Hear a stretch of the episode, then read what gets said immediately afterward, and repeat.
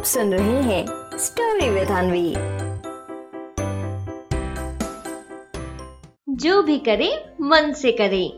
बहुत समय पहले की बात है, एक बहुत माने हुए स्वामी जी थे। उनके कई भक्त थे और इन्हीं भक्तों में एक भक्त दर्जी भी था।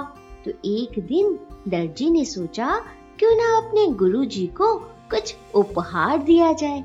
इसके लिए दर्जी ने बड़ी मेहनत से एक शॉल तैयार किया और फिर शॉल को देने के लिए वो स्वामी जी के पास पहुंचा। राज्य के राजा भी अपने मंत्रियों के साथ स्वामी जी के दर्शन करने आए थे। दर्जी शॉल लेकर गया और उसने स्वामी जी को प्रणाम किया और वो शॉल उनके चरणों में रख दिया। इतनी खूबसूरत और सुंदर कारीगरी किसी ने भी पहले कभी नहीं देखी थी। राजा ने तुरंत दर्जी से कहा, क्या तुम मेरे लिए भी बिल्कुल ऐसे ही शॉल बना सकते हो? दर्जी ने तुरंत राजा को मना कर दिया। राजा को बहुत आश्चर्य हुआ कि दर्जी ने उनको क्यों मना किया।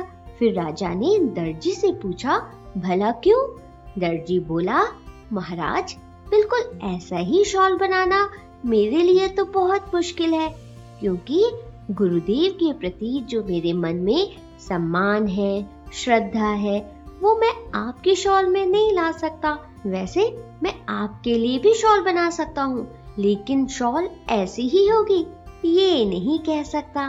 तो बच्चों, क्या सीख मिलती है इस कहानी से? इस कहानी से हमें ये सीख मिलती है कि बच्चों, चाहे कोई भी काम क्यों ना हो, अगर हम उसे पूरे मन से करते हैं तो उस काम का रिजल्ट भी बच्चों हमारे मन के ही मुताबिक मिलता है।